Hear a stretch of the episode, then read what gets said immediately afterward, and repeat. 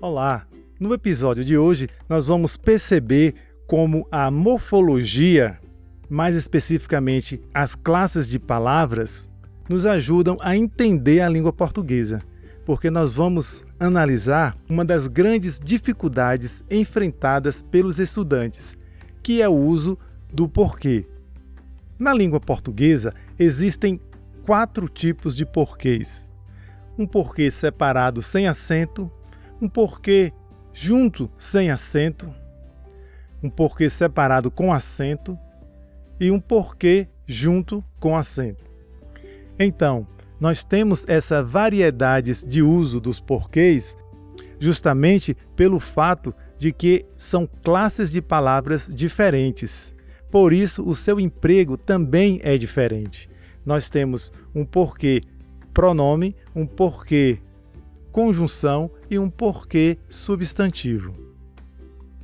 Por isso, nós temos o porquê separado no início de frases interrogativas diretas, no meio de frases interrogativas indiretas, ou como um pronome relativo no meio de frases.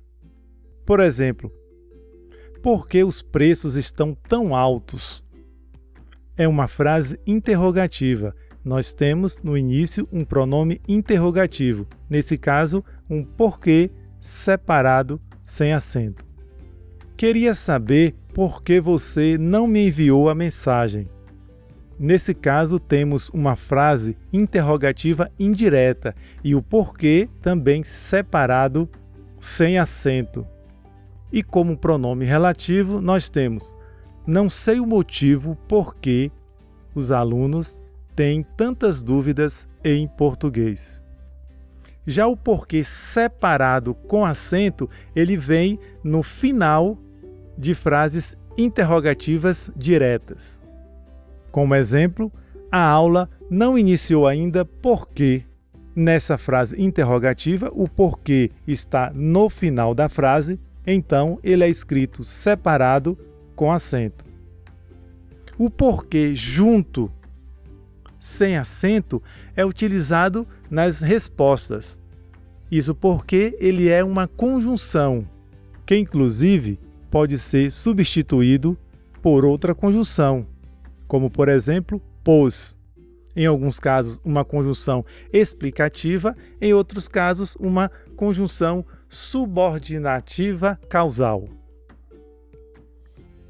Já o porquê junto com acento vem sempre antecedido do artigo ou e tem o sentido de motivo ou razão.